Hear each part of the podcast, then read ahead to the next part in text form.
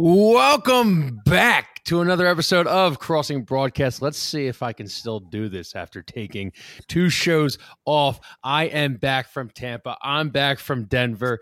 Nobody happier than one Kevin Kinkead. Let's bring that man on right now. What's up, Kinker? You missed me? Yeah, what's going on, man? You good? How was how was Denver? How was Tampa? You're like world traveler, man. Uh, I know. Didn't, know where, Um, didn't even know where you were.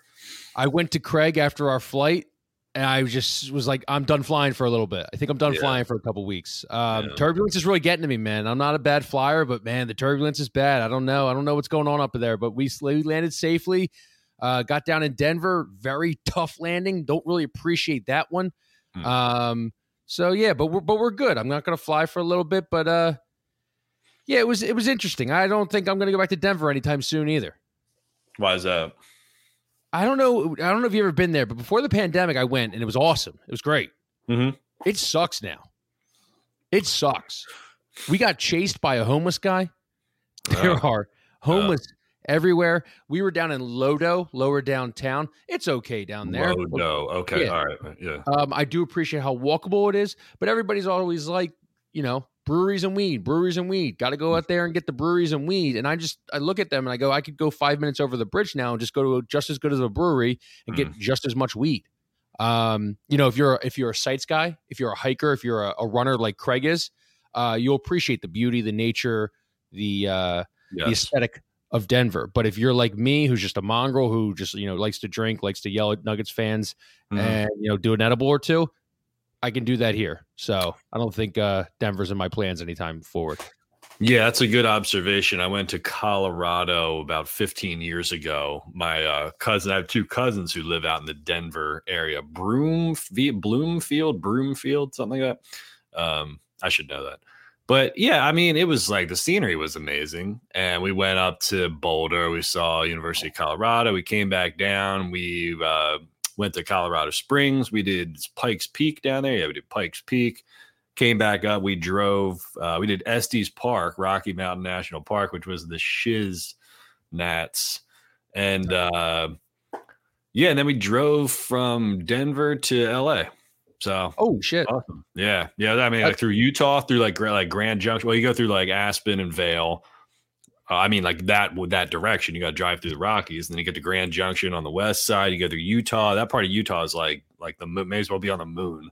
Yeah. Uh, there's nothing out there except like mountains and like, you know, amazing scenery. And then, yeah, I went to Vegas and LA from there. But I don't know. I watched your videos, man. The Nuggets fans were like, I, they didn't really seem like fans. They didn't seem to have much juice for, for, for what was going on. A dude thought, a dude thought Kevin Huerter was the MVP last year. Is that what he Yeah, said? did you did you watch the one I just released today? And if anyone saw it, uh, I did just release a video about an hour, or two hours ago. Um, it was the full video pregame before the uh, the Nuggets um, Sixers game. Did you watch that one? The full, you're talking about the full episode? Yeah, Yeah, yeah, yeah. Yeah, I watched the whole thing. there was a lot of juice for that one, but I just Yeah. there's something about Nuggets fans, man, and I don't really interact with people on Twitter, so like I don't get into like the the depths of hell and, and fight with people with you know Jokic profiles and Yeah. and Jamal Murray profiles or Mike Malone pictures and stuff. Um, it was amazing how many people just kamikaze me and then ran away. Yeah. Would just be like Joel Embiid soft, and then before I know it, they're 15 feet down the street. You know, being here in Philadelphia and stuff, everybody will come up and talk to you. They'll This talk to you. looks like. Chris Stegall, by the way. Look at him.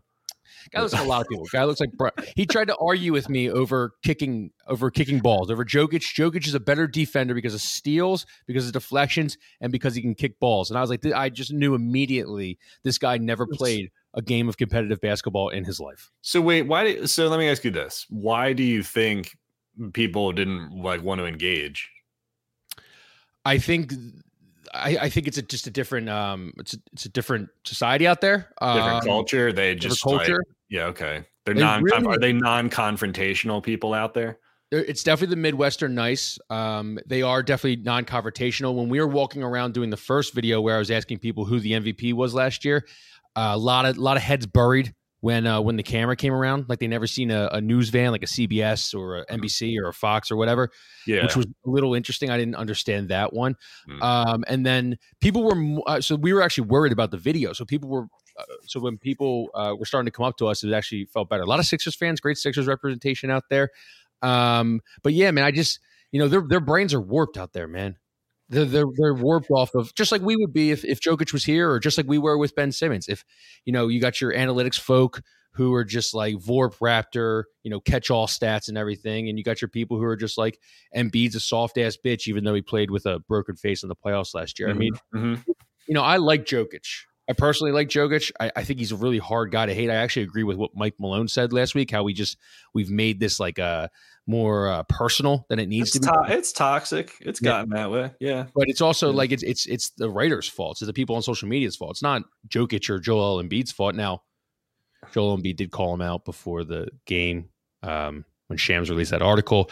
Um, But I don't know. That was terrible. I mean, yeah, that was shit timing. That couldn't have been worse. You know, that big interview. I know he didn't do it that day. Like he didn't f- record the interview that day, but right, the Yeah. timing of it then comes out and it's like, well, he's not uh, playing tonight. You know, and it just the optics of it looked like shit. But I don't. I guess I don't really know. Maybe somebody in the chat can can help explain it. But I don't know. I don't know what Denver sports fans are like. Like, what's a Rockies fan? Like, what is a Broncos fan? I mean, like Mile High always seemed to have seemed to be full. Uh, it seemed Mhm. like they liked their football out there. I mean, Yeah. back in the day, Colorado had a good college program. Um, uh, you know, I, I don't know. They, they, they, I I don't know what the what the mountain pe- the mountain people. What is that? That's I'm talking Yeah. about like West Virginia or something like Appalachia or something. Like because they're not Denver's not the Midwest, but it's not the West Coast.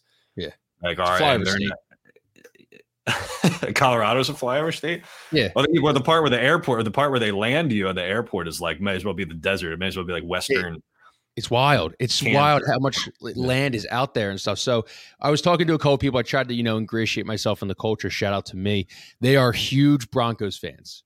It's kind of like here. So you think it's more of a football like? like Yes. city? Okay. it's right. Eagles, like it's Eagles here. Um, and then it's kind of like who's good right now. So the Nuggets are very good. The Avalanche just won the title, and the Rockies suck. So it's basically, I think right now it's a Yeah. fight between Avalanche versus the Nuggets for the second one.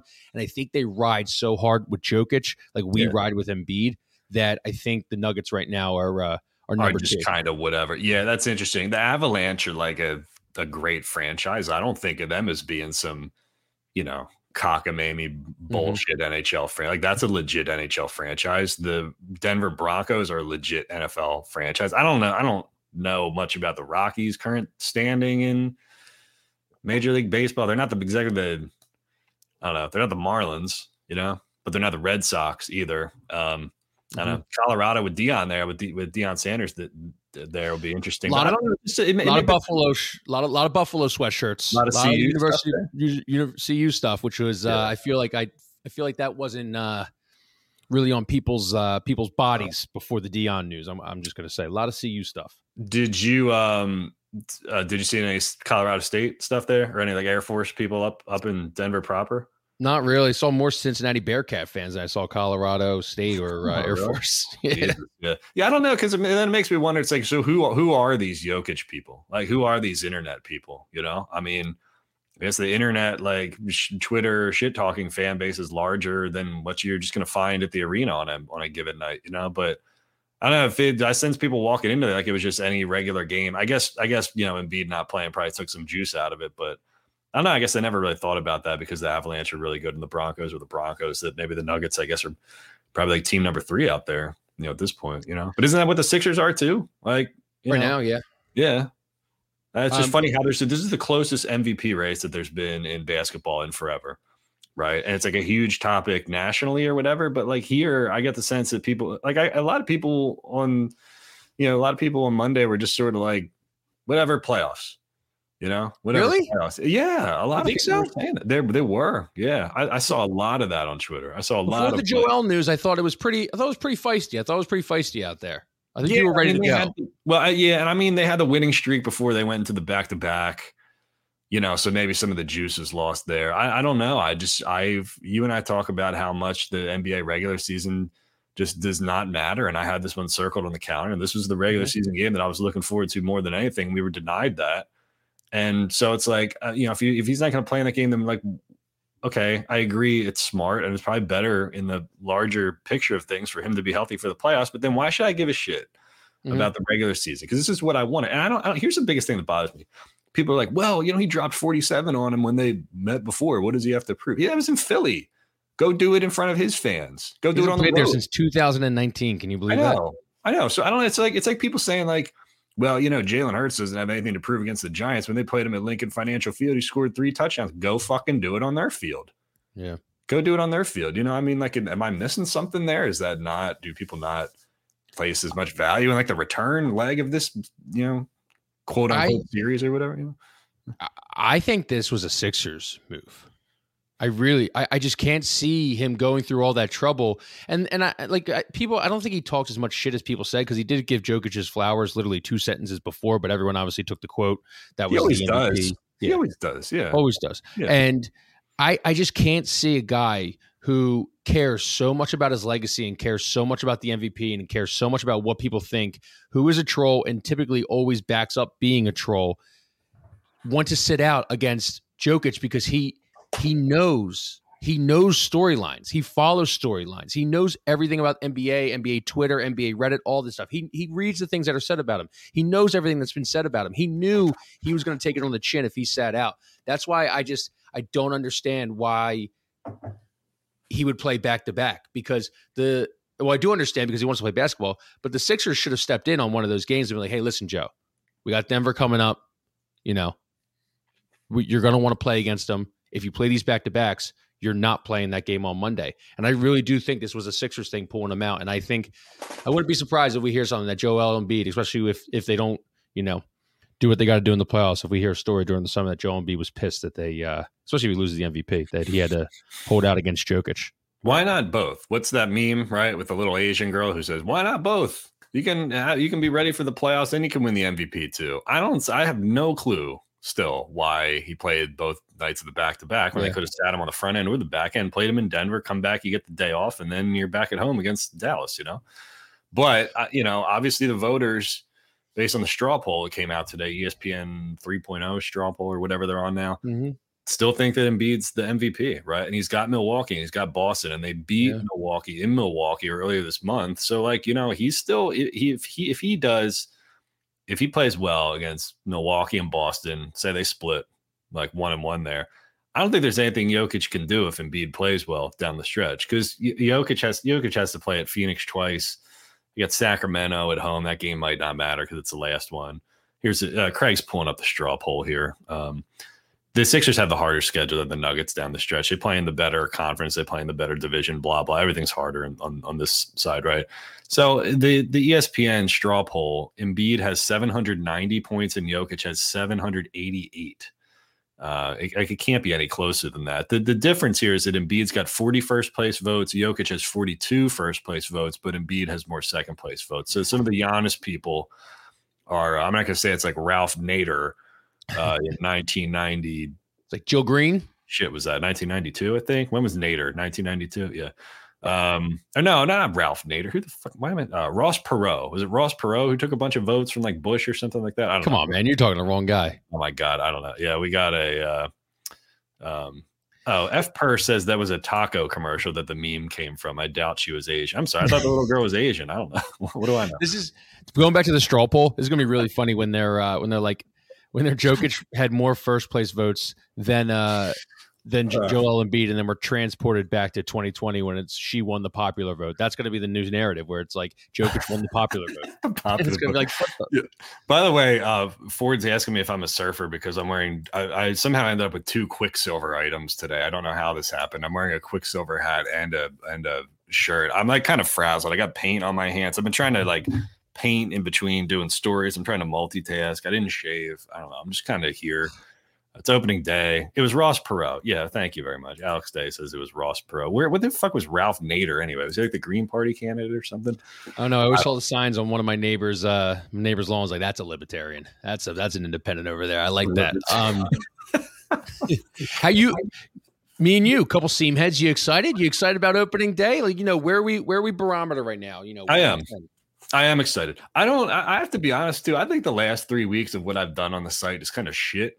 Um, wow. I, I've like my inspiration has kind of been gone over the last three weeks. I need a vacation. I'm going on vacation at the end of the month, but like uh, you know, you and I have not taken off through the Phillies World Series run, through the Eagles season, through the Super Bowl for whatever. I just don't well, like. like I took off Thursday and Friday, Kevin. Well, you took two days off. I mean, that's not really. Yeah, I mean, we nobody's really been on vacation though, right? You know what I'm saying? So I just don't feel like I have a lot of juice. The Sixers or whatever, you know, right? But the Phils, man, it's it's uh, the people haven't haven't. um When's the last time people had this much juice for a Philly season? 2012, 2013, maybe 14. You could argue. Yeah. So yeah, so it's yeah. been about 10, nine years, ten years. I mean, even yeah. I, was looking at the. I was someone tweeted out the opening lineup of last year. Didi mm-hmm. still on it. Didi Gregorius. Well, Odubel was in the forty. Was on the forty man. Mm-hmm. Yeah. Jeurys Familia was on the the 40 man. Yeah. I wrote like of the most captain obvious uh, column that you could write for uh, on the site today, and it was titled something like "Philadelphia is a better sports town when the baseball team is good and fans are engaged." You know, and it's like, of course, no shit, right? I mean, it's not a hot take to say that Philly's a better a better place when the baseball team is good, but like my honest, like that was based on the idea of the premise that baseball is. I think that baseball is the only sport in Philadelphia that can eclipse the Eagles, like at like at any particular moment in time. I think that if the Sixers are like the best team on the planet, and the Flyers are the best team on the planet, or whoever's the best team on the planet, like the Eagles are still going to be number one in town. But I remember 10 years ago, 12 years ago, during the tail end, the middle part of that Phillies run, they were bigger than the Eagles. They I just don't I don't agree with that. They were absolutely bigger. Than they were. They were. They led I mean, when we did when we did eyewitness sports. The Phillies went before the Eagles. When you listen to the radio, the Phillies got more phone calls than the Eagles did. Philly has always been a baseball town. Not not at not at the like expense of being a football town. I mean, can be both of those things at the same time. But in my lifetime, the only team, the only sport that I've seen eclipse the Eagles in popular popularity. To, who who gives a fuck if Philadelphia is? it's a saying. It's a saying. Sports town. It's a saying. Sports town. Right. Well, can, you, can we please uh pronouns now? City. It's a sports city. All right. Use Philadelphia's right. pronouns correctly. Yeah. We don't want to misgender anybody on on uh, crossing broadcast, but th- but this is right. Philly fan has it right here. The end of the Andy Reid era got stale. Now now people got to understand like the zeitgeist of the moment. Correct, uh, is that the Phillies were hot. The Eagles were on the back end of Andy's run. You had the dream team. You had the wide nine, and like they hadn't they didn't win a playoff game after the 2009 game against the Cardinals.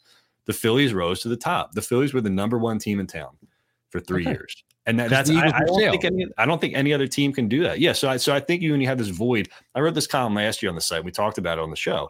This last summer was the best Philly sports summer that we had had in 10 years. Okay. The Phillies were the best that they had been in 10 years. If you were a Union fan, the Union ended up going to MLS Cup. So if you're a baseball and a soccer fan, those teams had not been that good together ever.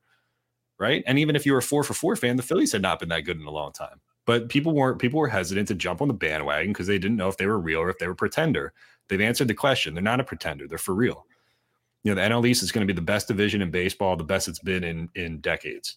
Right? How, how can you not have juice for this this season? How can how can you not be looking forward to it? You know, and I I go back to 10 years ago and I remember when the Phillies were the number one team in town. And I'm not saying they're going to jump the the, the Eagles at this time because the the where the Eagles are is different than where the Eagles were 10 years ago but it's it feels different. It just feels different um, this time this year than it did last year. It might feel different, but I'm going back to your original point that the Phillies will never usurp usurp whatever you, the word is the uh, the Eagles. I mean, we're talking about they were signing Christian what Panache Panache last, yesterday. I mean, Terrell Edmond gets signed on on Saturday, and I'm at the bachelor party breaking it down with my my buddies. We're finding out where he went to college, we're finding out what what pick he was and everything.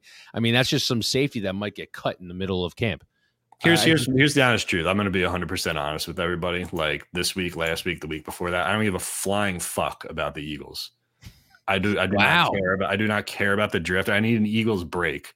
The eight and 0, 8 and one Super Bowl, whatever. Like, can we just put the Eagles on the side burner for for a week no. or two? Let's talk about baseball. Let's talk about basketball. We've got all these other good things to talk about in town. We we're going to talk about the Eagles for 80% of the time regardless why can't we take a three week break a four week break or get to the draft and then put and have the draft and then put them on the shelf for a couple months you know the best part about the phillies being good is that it fills this void of insipid nonsense like boring eagles talk in may we don't have to talk about the eagles in may we don't have to talk about the eagles I in june we don't have to talk about the eagles in july we're going to talk about them Yeah. every single other day for the rest of the calendar so i don't know why it's so hard for people to just detach from that a little bit so the baseball team is going to be really good. Let's talk about baseball. Let's talk about basketball. We'll get I'll to the give you- Eagles. We will talk about the Eagles. You know, I'll give you May and June, but when ESP starts charting Jalen Hurts' throws, I'm gonna have to break it down and talk about it. All right. Sorry. Well, I, listen, but that's how far away are we from that? We're five months away from that, right? So let's talk about this other shit. This other shit. Frank is right. Kinkead, Kinker is burned out on the Eagles. I'm burned out on the Eagles. You know, I need an Eagles break. You know, that's all. I love football just as much as anybody, but I can't. I can't get like I can't do the film breakdown of Terrell Edmunds right now. You know, What about the film breakdown of Jalen Carter Christian Gonzalez now that the uh, Eagles got the number zero passed? It's got to be Christian Gonzalez coming to 10. do we know why the Eagles wanted wanted this? Did was that question ever answered? Like, I, No, I heard they're trying to push double zero now. we're trying to push double zero. Okay, Yeah. so like Jim Otto for the Raiders back in like 1973. wa- I just feel like, I I mean, maybe Howie just gets bored and he's like, you know what? Let's do zero. Let's do double zero. Let's get crazy. Let's do negative numbers. Get crazy with it. Well, but we don't think that they're going to draft Gonzalez now, right? Because uh, they've got Slay and Bradberry, or do we think the Eagles are going to do an Eagles thing and say we don't give a shit? We're going to draft the best guy available at number ten. You know, Slay's Oh, not getting any younger. You know, They're definitely BPA team. Hmm. So it could be Christian Gonzalez coming in around number 10. He's going around, he's getting mocked like from like seven to 10. But I really don't know. I'm trying to think like what what would you be like in Howie's brain? Like in Howie's brain, what would what would a zero be like? Or what would a double zero be necessary to have? Maybe it's just um maybe they're thinking of like roster management. Maybe they're thinking more roster, you know, can you add more people to the roster now? Number zero, they're trying to like, you know, get 53 to 54, 55, whatever. I guess so. Um, Philly Philly fan says that Jeffrey Lurie said they were running out of numbers. Um, I, yeah, I don't know. You have like retired numbers that guys can't use anymore. I know the Yankees have run into this problem. They've retired so many numbers they don't know what to wear anymore. I think you have guys in training camp are probably wearing like multiple numbers. I, I don't. I, I guess uh, maybe that's that's could be something to it. You know. Um, I don't know. I'm not a numbers guy. I've never understood number. Whenever they ask me what number I wanted in school or whatever, I'm like, I don't know. Give me 13. Right? It sounds like the most True. contrarian number. Give me the contrarian number. You know, give That's me an 13 ugly number, dude. yeah bad luck right? Number 13 i don't know. I thought it went well with the defender or whatever. But um I i, have- I don't I, I don't- I don't know. I, and and yeah david's on here saying like jersey sales but well sure but i mean they're gonna sell jerseys regardless right? But I have here it's nine retired numbers on the Eagles. So I don't think they're really running out of numbers. what are they? Uh, McNabb, Steve Van Buren, Dawkins, Tom Brookshier, 40, who, who's wearing 40 nowadays. Pete Retzlaff, 44, another one, fullback number. Chuck Bednarik, 60. Al Wistert, 70. Reggie White, 92. Jerome Brown, 99. That's a sick number by Jerome Brown. okay so you've so how many was that again Nine. nine okay so you have 81 of the yeah, 80. 91 other numbers that you can use are they really running out i don't know You can always call like who, someone just did this um, last year. I think it was in baseball, and they just or it may have been hockey. They just called the family and were like, "Hey, do you mind if I honor your your father or your your uh, husband by wearing the number?" And the family was really cool with it. Now, obviously, I don't know if they're going to call Yeah. Reggie White's family or Jerome Brown or Brian Dawkins or something like that, but like they're just like, "Hey, listen, I'd love to honor your uh, your husband or your uh, your your son or your you know your father. Can I wear this number?" And I thought that was actually pretty cool. Well, I, I don't. When you were handed a number when they were doing jerseys at like Lansdale Catholic or even like Flag Football League or whatever, did you give a shit what number you got? Oh, I fought kids under the number twelve. number No, that was a shit. No, that's just that. That was the worst number in the world. Baby Shaq, 34. Baby Shaq. Yeah, I was 34 at Washington College, but you were when you were a freshman, you were handed that. You were like they were told they told you what to wear. Basically, all the young, all the older guys got to pick their litter, and they're like, "Hey, we have like 47, we have 34, we have 38, and we have like 22." And then some of the jerseys would be XL, some of them would be double X for the bigger guys, and then some of them would be large for the smaller guys. So if I, Yeah. I I couldn't do two, I'd be like my fat, my my gut would be hanging over my my uh, waistband. So 34, Baby Shaq, Yeah. cut off my widow's peak It was a weird time. It was a weird time watching in college for Kyle Pagan. Who who even are the guys on the Eagles that are like in the 40s anyway? Like like K'Von Wallace is he wearing 40 40 42. He's 42. Let me let me who, who's the other 40s in here? Patrick Barber. Johnson is 48. Rick Lovato is 45. they only have three guys in the 40s to Yeah. begin with. It's a fullback number. Yeah. Jon Ritchie yeah. ain't walking through that door. or a long snapper number. Yeah. 45 for Rick Lovato. Is Rick Lovato the most forgotten about Philadelphia? Oh, that's a Like, uh, His wife follows us on Instagram. She's a very nice woman. She parties a lot.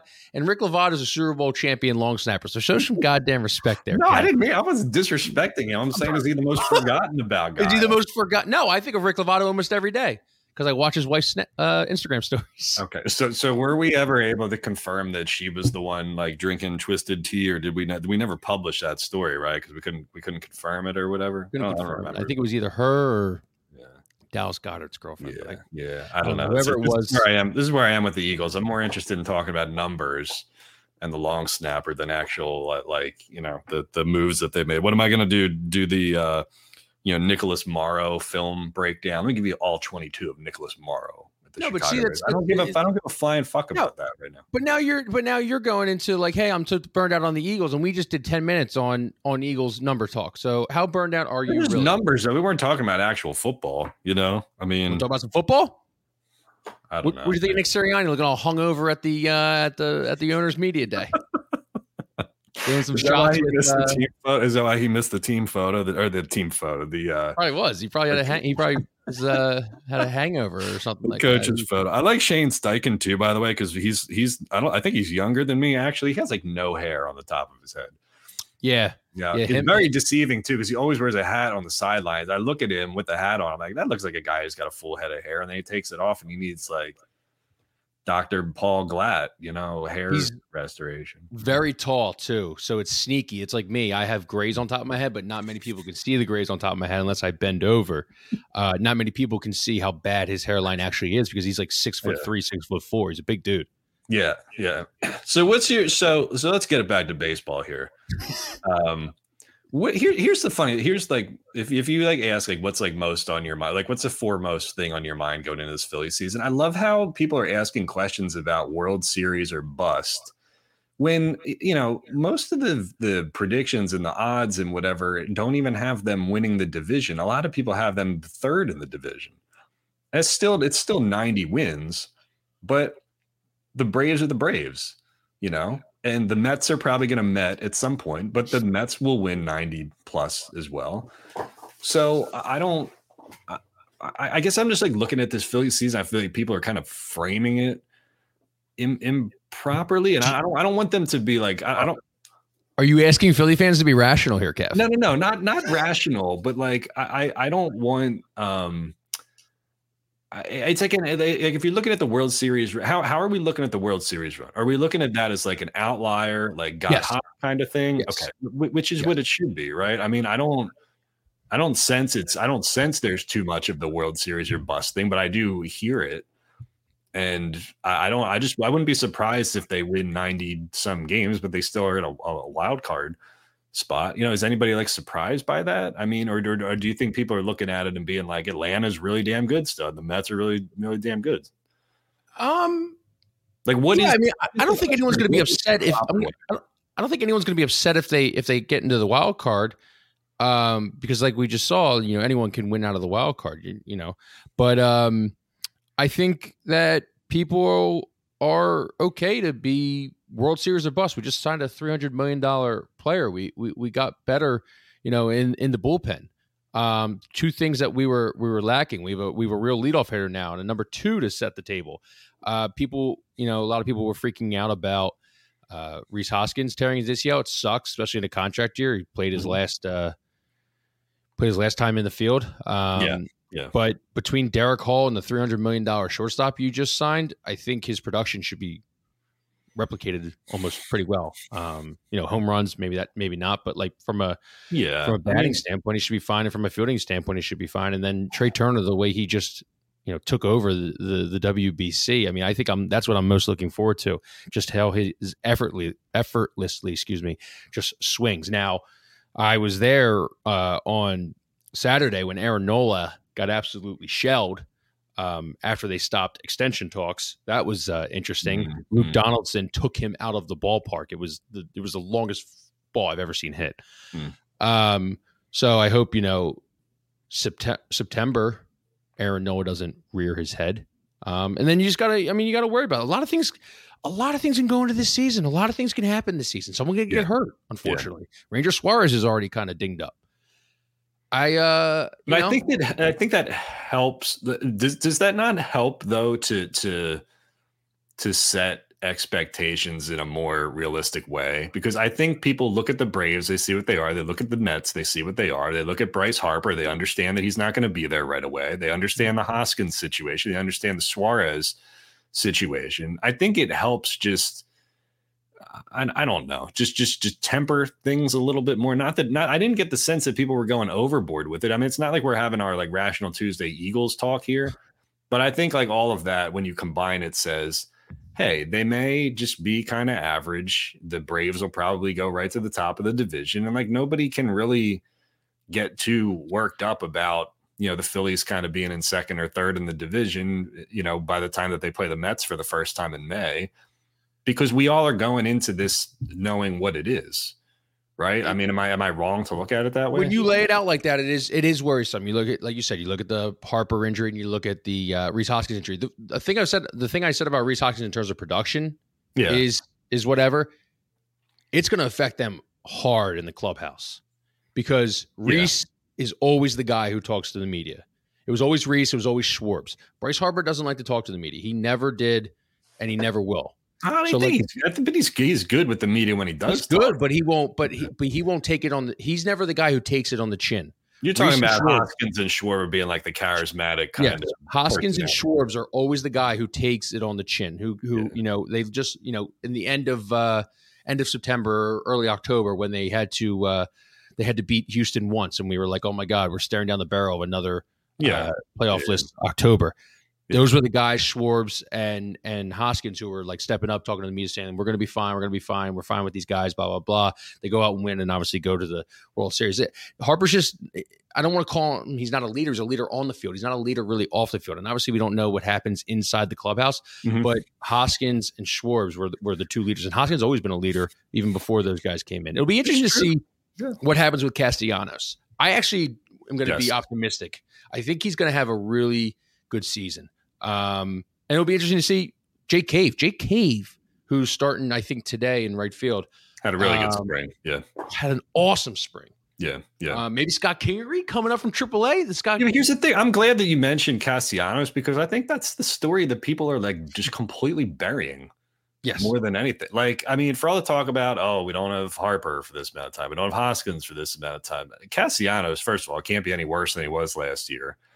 He's going to be on an upward trajectory. Alec Bohm, for sure. Trea Turner is going to be a fan favorite in like two seconds. Yeah. Right. So, like, for every negative or every like thing that you got to put on the side, for every Rhys Hoskins, for every Bryce Harper, there's a Castellanos, or there's a Trea Turner, or there's the fact that Rob Thomson's in place. You know, I mean, it was less than a year ago they had a lame duck manager, lame duck retread manager who was, you know, inevitably on his way out. Right. So I mean, so so so every so for every concern that anybody has about the Phillies going into this season, there's a there's something on the opposite end of the spectrum that's probably being underrated, undervalued. You know, um, I and I just worry like the, my my thing too is like I look at the roster and like I remember I I did so well gambling on the on baseball a couple years ago because all you had to do was like bet the Phillies live line to lose once the bullpen was about to come in.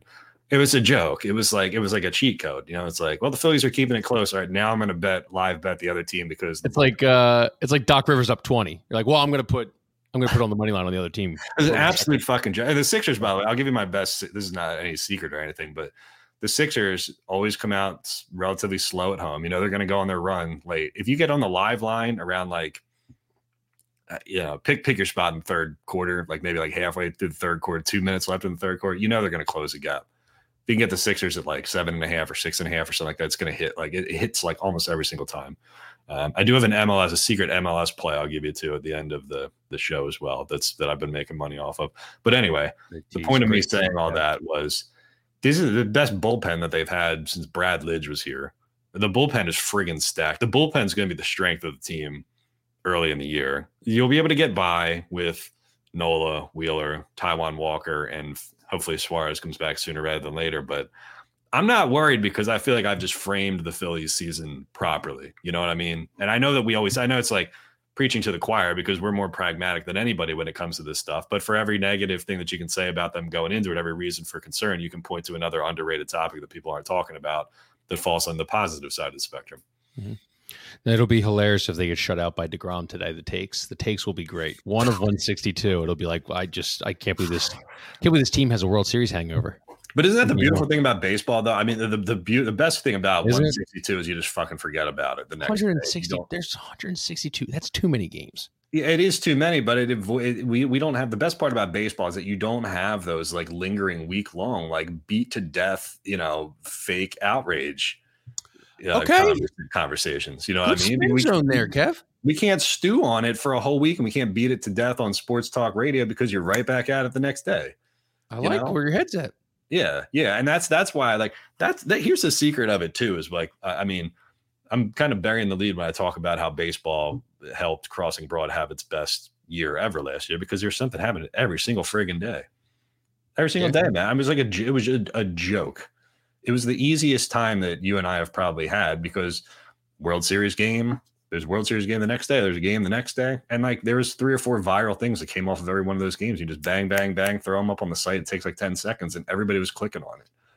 You know, so that's the positive side of 162 and the frequency of the games is that we're not going to get bogged down into these like Jonathan Gannon kind of bull, bullshit arguments, you know, because there's just so much saturation of the game yeah. itself because you that we're you, not we're not going to get like you know side sidebarred by all that you know? Yeah it's funny with the eagles like you react to the game on monday then tuesday you blame one of the, either the offense or the defense then you blame on wednesday you go deeper dive into the defense if you blame them on a wednesday. It's then it's sirianni's fault then it's someone else then we're gearing up for the next opponent and then we get the sunday and we do it all over again. You're right. No i like this. Good, and then you get the defensive you got to wait 72 hours in the defensive coordinator press conference and then this it's like we've dissected we've beaten every single game to death yeah. And sometimes like less is more in that regard because you're just okay, we're on to the next one, man. Let's play the next game. So, so that's what how's, I'm How's the water up there?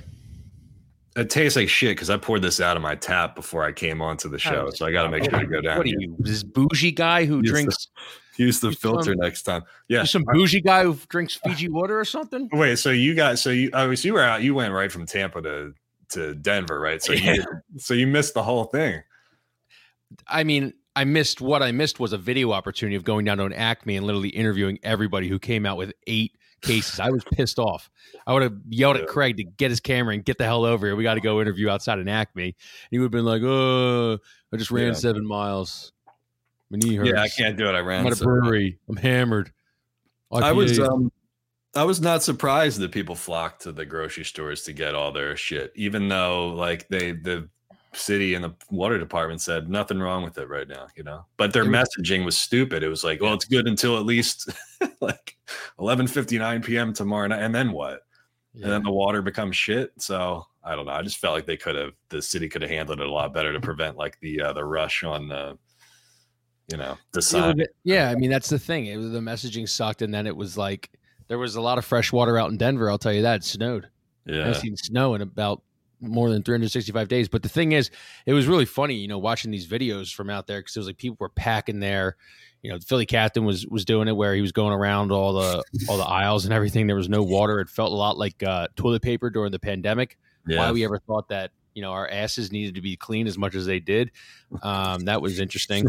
But um, why why yeah, do we have to buy are we doing extra? Are we doing extra wiping during COVID? I don't. Know. Yeah, I was. I'm trying to remember why we had to buy more toilet paper. I, I, like I don't know if the sewage system was going to shut down or something like that. I didn't know how that. Uh, are we having? Are we having having more uh, bowel movements during? I guess COVID? because we they thought we were going to go on lockdown. I don't know. That feels like forever ago, and I'm happy it feels like forever ago. But it's just uh, you know watching everybody take out like 10 15 cases of water and then you guys got people in the parking lot.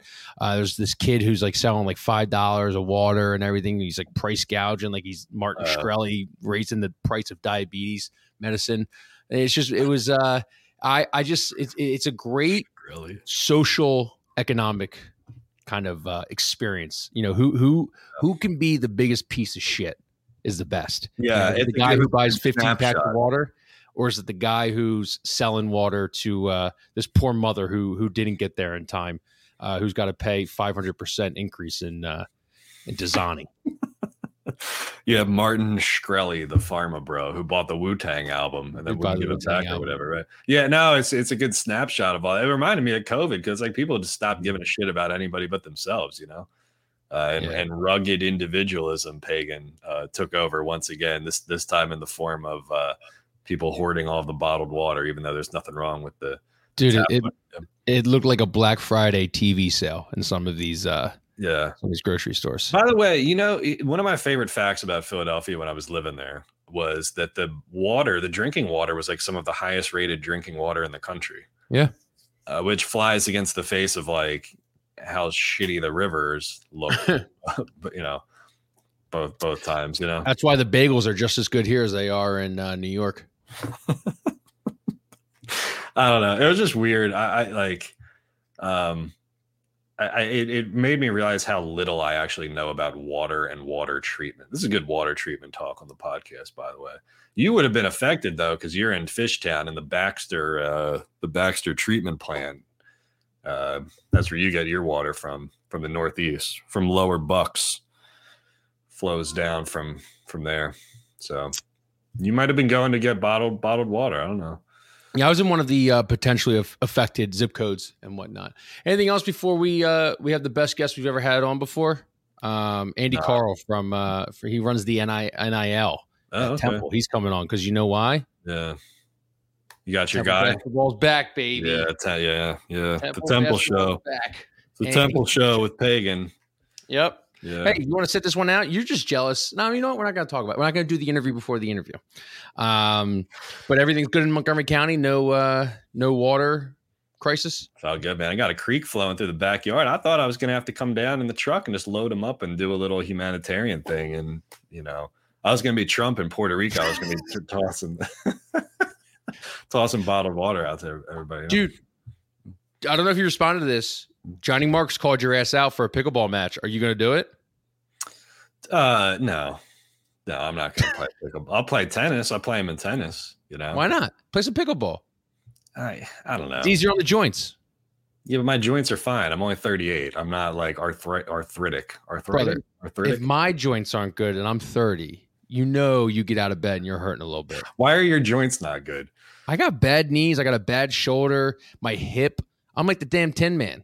Okay, so is, is this from basketball? Didn't you have Osgood Schlatters as well? Too. I had a little small case of Oscar Slaughter, but I don't want to claim Oscar Slaughter. I don't want to say like I benefited from Oscar Slaughter awareness. Yeah. But I no, I, I don't because I know people who are majorly affected by it, and they claim that it took away their D1 NBA dreams and stuff. So I don't, I don't have. I have. I have it on my right knee. Uh, it doesn't like affect anything I do, but like if you get if I get hit on my right knee, yes, it hurts. Okay, so Craig is bringing up the uh, tweet, the fake news tweet from Darren Rovell here that says new data commissioned by the Association of Pickleball Professionals, whatever the fuck that is. The Association of Pickleball Professionals suggest that 19% of the U.S. adult population has played pickleball at least once this year. That's 48.3 million Americans. The average age of that player is 34.8 year olds.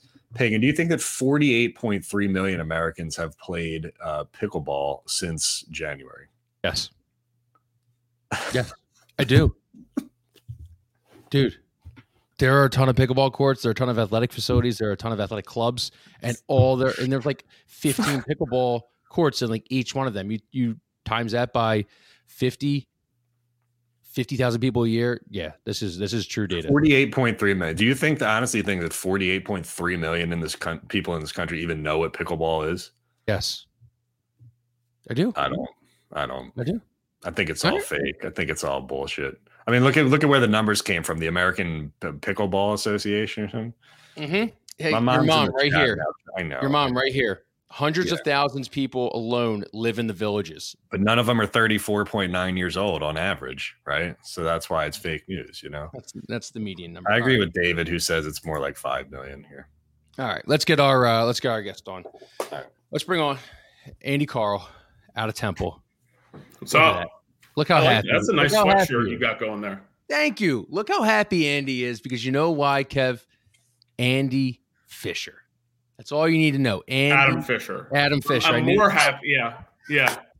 you don't even know who the coach is. I, you don't even know the coach's name. Spent a little too much time in Denver. I see. Still, Yeah. still some some after effects. it's the altitude sickness. Yeah, Right. We got him. He's the coach that we wanted. We got him, and I got Oh, his name wrong. you know? Steve Fisher. Yeah, Steve Fisher. So, for for anyone that doesn't know Andy, Andy uh, Andy helped leads the uh, the Tough Fund, which is the the NIL fund at uh, at Temple and everything. Huge Temple fan. You want to see a guy get on the refs, Kev? You should see this guy right behind the bench. No Oh, yeah. AAC ref is safe with Andy there. But Andy, how we uh how do we feel? Break this break this move down for people. Obviously, we had um the assistant from Missouri who was supposedly offered a deal. Uh, there has been sources that come out said he was never offered that deal, and now we have Fisher. And how do you feel? Uh, well, I'm ecstatic. I think it's a a, a great hire. Uh, he can recruit. Um, he's been at some pedigreed programs, Miami, uh, Villanova, Mhm. Penn State to a certain degree, and um, he's just, I think, well respected. Um, I think he's uh, young and energetic, which I think we may have. Um, well, I, I don't- know the, the last time we had a, a head coach under the age of forty. Um, True. and so uh, it's uh, it's a it's a new day. It's it's it's you know it's. I was joking with someone. It's it's it's something that like Rutgers football has recruited on for like the last 15 years, which is like hope and promise and an opportunity, right? So like uh, I I'm excited to have a, a someone that's somewhat local, somewhat uh, has has and and, and has uh, recruited successfully in the area, um, and but has done it at different stops, and um, I'm excited for it. Uh, to go back to what you were you mentioned regarding the the hiring process, I still don't know who and what and when and how folks were offered.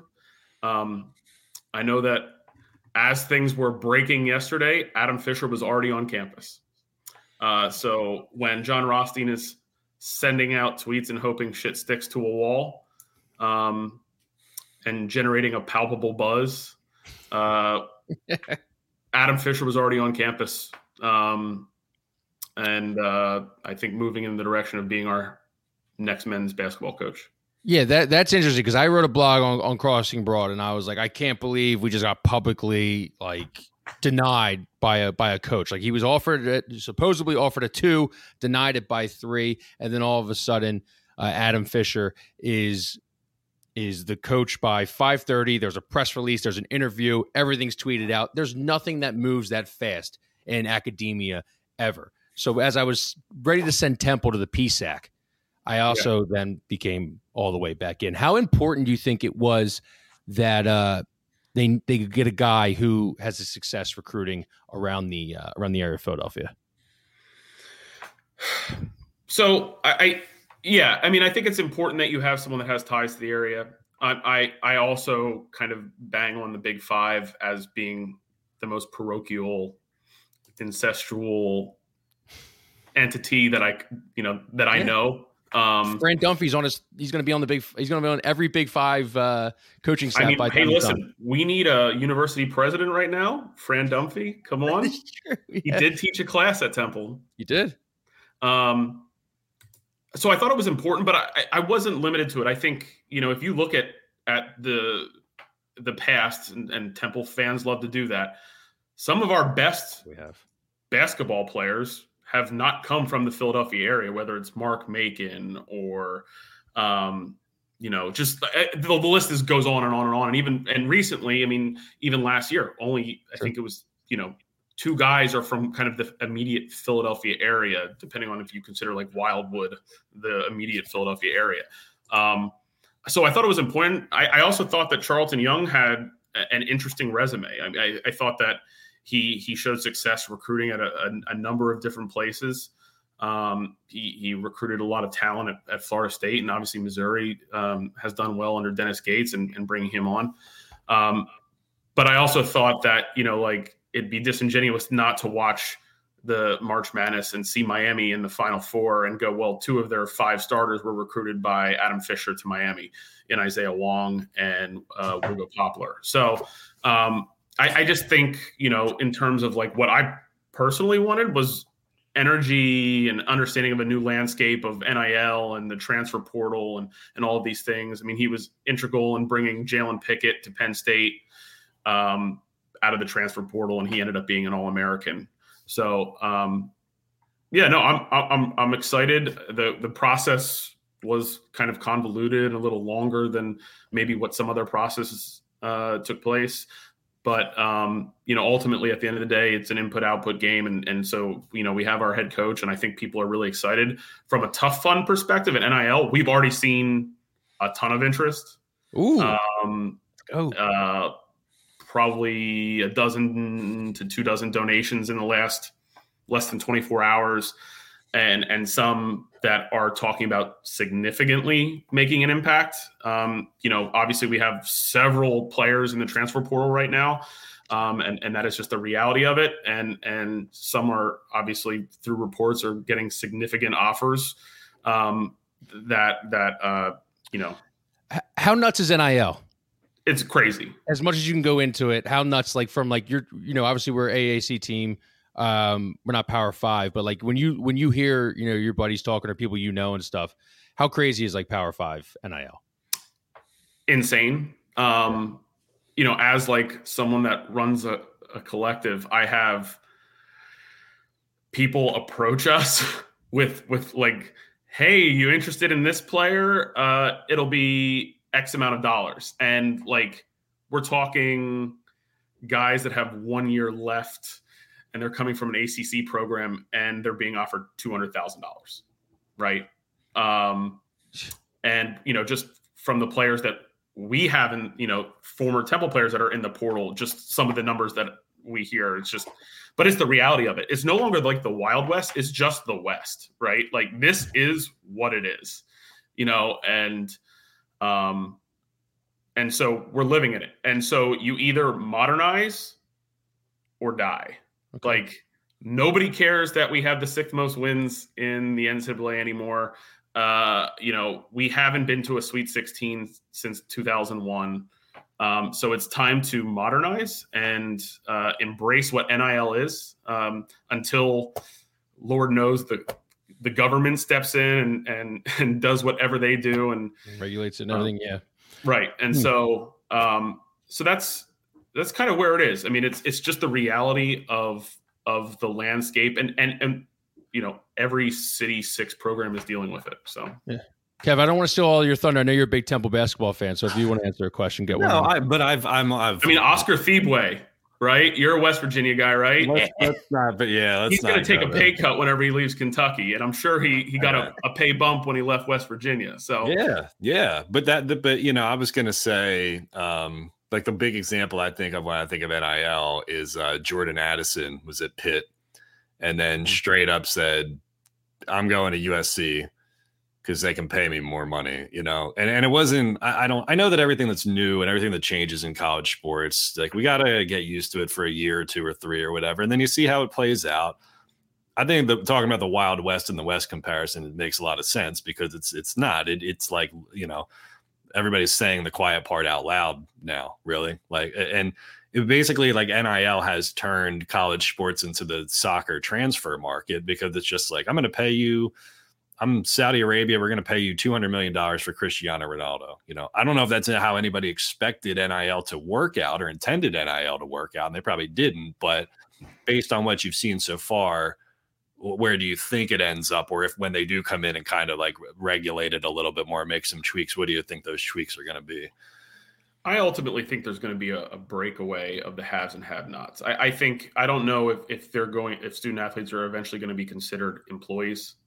Um, i think what we may see is they're almost student athletes are almost looked at as marketing assets yeah. of a university and are paid as a marketing asset um, and and get a share of the the television money, the gate, that type of thing. And then there'll so there'll be a chasm of universities and institutions that can handle that and can't. and and so I think that's where we're trending.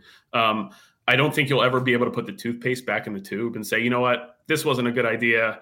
Uh, we didn't intend for it to be pay to play, um, and uh, we really just wanted it uh, so that the the female basketball players from Miami can monetize their millions of TikTok followers. yeah, yeah. That it's just yeah. not ha- that. That's yeah. just not what is taking place. And um, I'm all for student athletes getting what the market will bear, um, but you're you're seeing the unintended consequences of all this. And so, um, you know, we're you know at, at at the tough fund we're, we're trying to modernize as best we can and and um, you know we we kind of on the onset of this is we had a couple goals. We, we wanted to um, set the table for Temple fans, boosters, alumni to to be able to, you know, provide what we can provide to our student athletes, so they have a, a robust and uh, whole experience.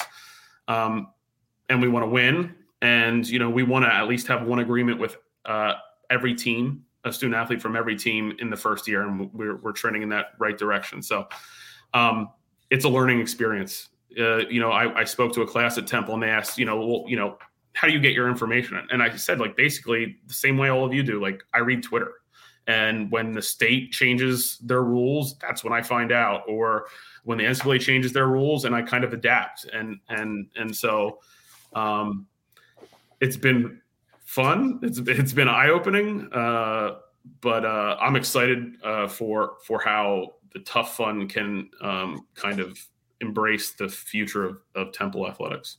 So what do we need? I know Miami has some like crazy insane booster. Like, do we need like the uh the, the Bob Saget estate? Do we need the Adam McKay? Do we need Diplo to start? You know, back in the uh that was a murderer's row of of uh. Well, it's I mean that could have there. I mean, you, you want to throw out like uh, a, you know a, a, pudding spokesperson also. We, or, we lost the one that we used to rely on. You know what we need? We need people that care about Temple to step up and and okay. and I always talk about like the three T's, right? It's time, talent, or treasure everybody can offer something, right? So it's either you know someone like you that comes to campus and and augments uh, the audience uh, of of, uh, of of awareness of games. It's you know uh, what I do is volunteer in various capacities, whether it's in NIL or with the alumni association or with my individual school, or it's people that just cut a check and say like, "Let's go win," hmm.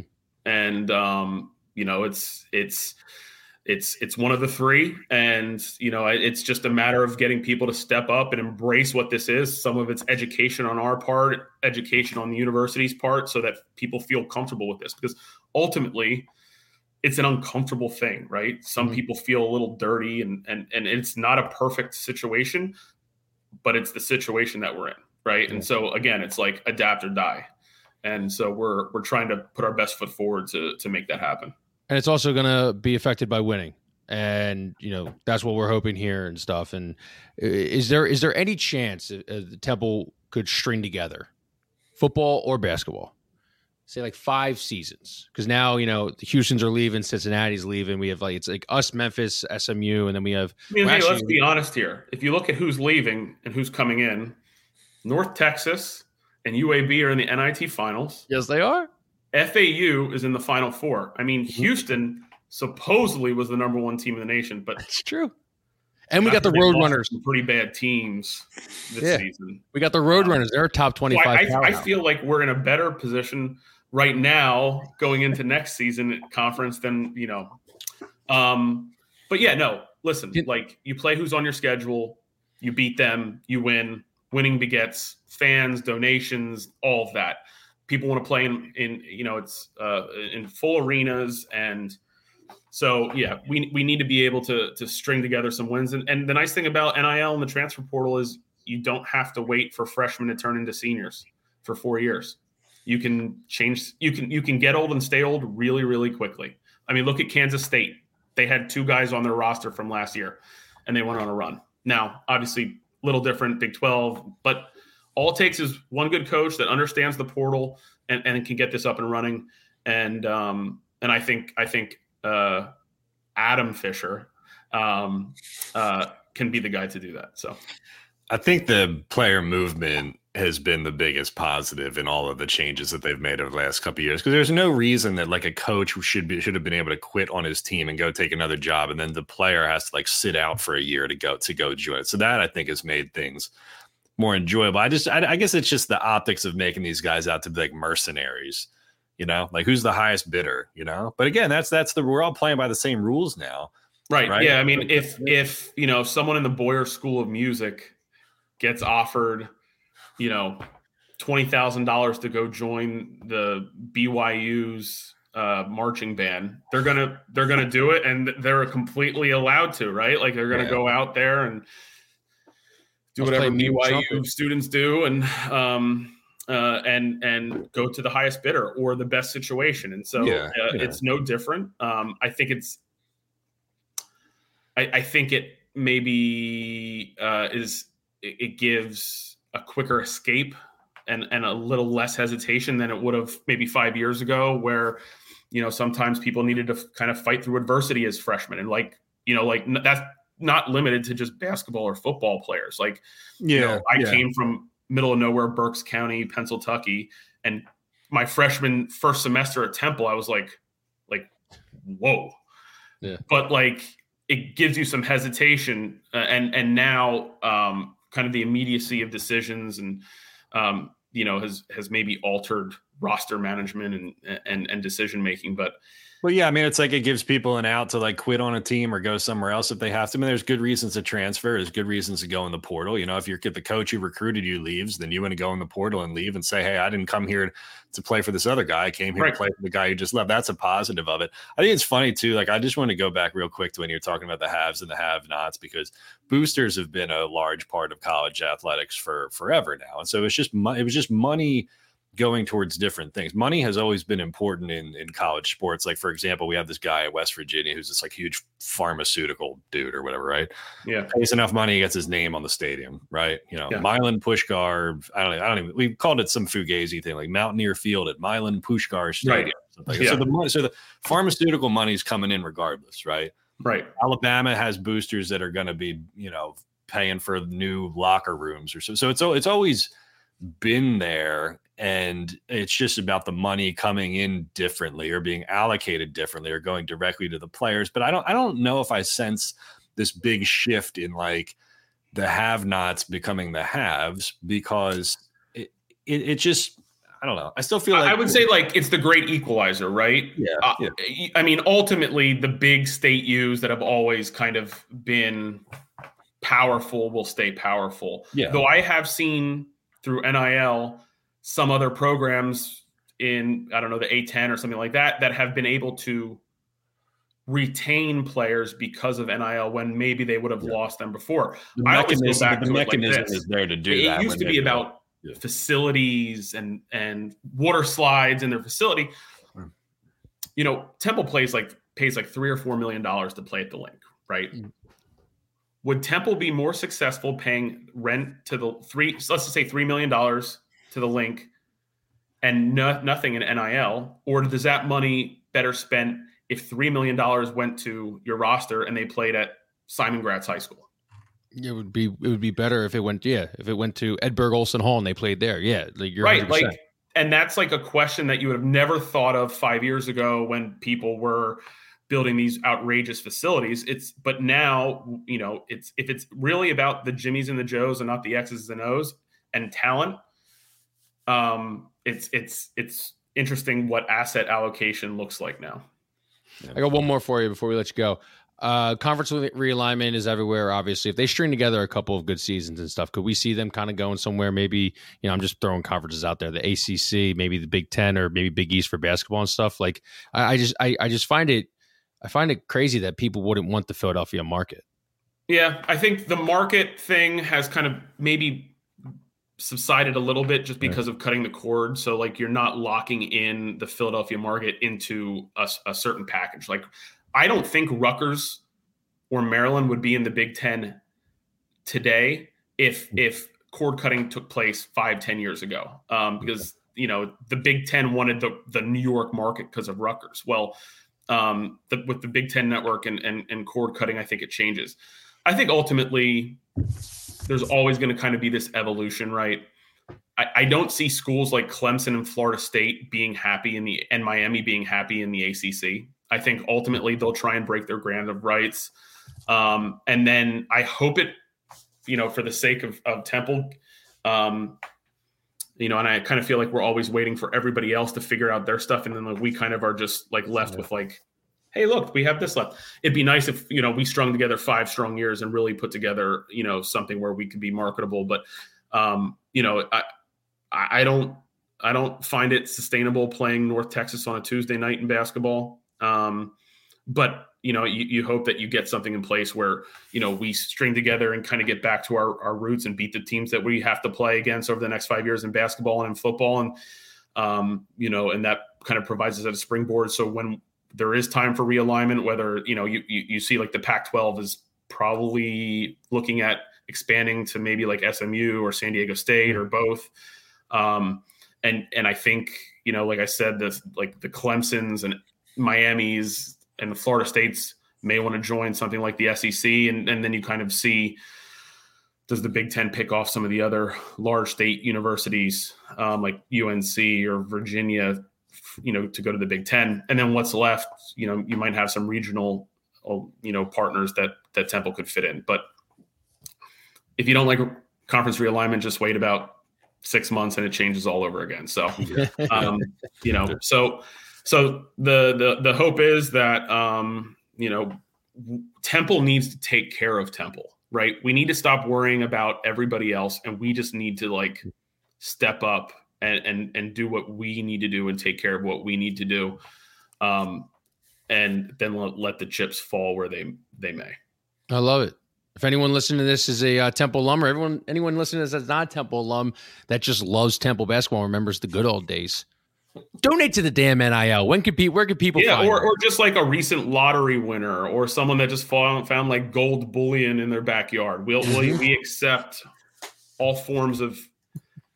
You, if you're one of the last remaining FTX here, EJ, EJ Warner. Here's this gold bullion. Yeah, right, right. Like yeah, you know, like they have a pan that they like shook out of like the the Schuylkill River. yeah, go and, go cash that yeah. in. Yeah. yeah, what's Sam Bankman Fried doing right now? You know? is he freed? Yeah. Or is, or is, he locked up? I don't know. Um, but yeah, no, it's it's.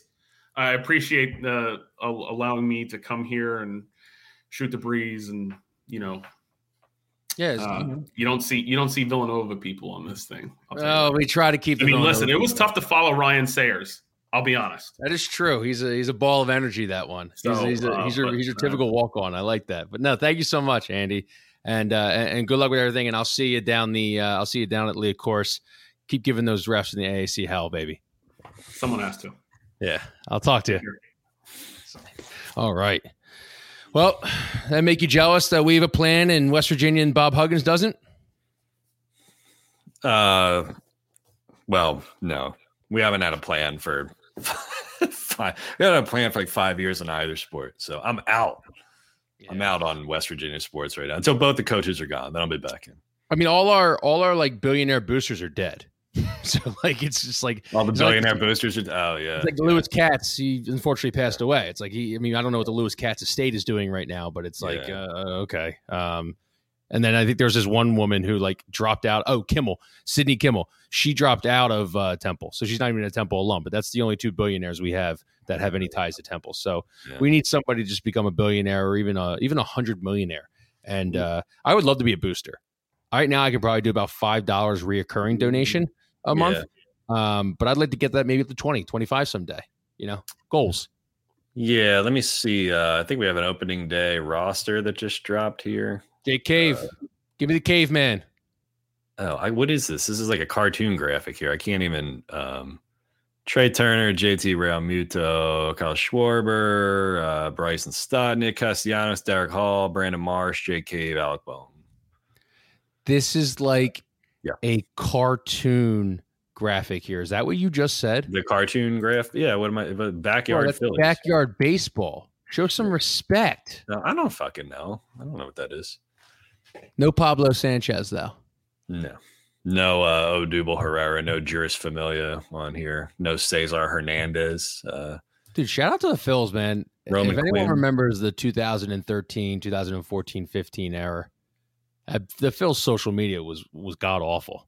Yeah. Um, they've really turned it around the last 10 years. So shout out to them. This is an awesome idea. The Fightins. All right. Uh, anything else you got today? Go Phils. Uh, no, I think I'm good. I think we're good. Yeah. All right. Well, hey, it's just good to be back. Jokic. All right. ah, there we go. so Yeah. here, here's here's what I'm gonna say. People in Denver hate when you call him Jokic, but what I don't understand is why is his nickname the Joker and not the Yoker if it's Jokic? Um, people in Denver go into a blind fit of rage. It's in, it's insane. Jokic. Thank you. because his last name is uh, Serbian, but we Okay. then we, we use an English word for his nickname. That we makes no sense. that- He's the Yoker now. Just a big big egg yolk. He's a, he's a Yoker now. He's gonna get he's gonna get fried by Furkan Korkmaz. yeah, we'll have to do like a day. we'll have to do a Mount Rushmore of like names that Pagan just did, cannot pronounce correctly. David Ottoman. David Adam Ottoman. yeah. David Ottoman, uh, Nikola Jokic, Nakobe Dean. Cove Dean That was a good and one. Adam and uh, Andy Smith, Andy Fisher. What an We idiot! got him. am, he was our first choice. We got him. Dude, I I am I am an idiot. Jokic. So. Jokic. Jokic. But hey, I appreciate everybody who watches this show and listens to this show and everything, even though I it is hosted by a big dumb idiot. Um, I hope the Phils win today and take it to Jacob deGrom. And uh, I just I'm just happy to be back. I missed you. I missed Ford. I missed Philly fan. I missed Yeah. Bumpy Jonas. I Yeah. missed you, Kevin. Uh, I didn't miss Craig because I was with him. Um, but yeah, this is uh, this has been the broadcast, and uh, we will talk to you on Tuesday. Have a great week.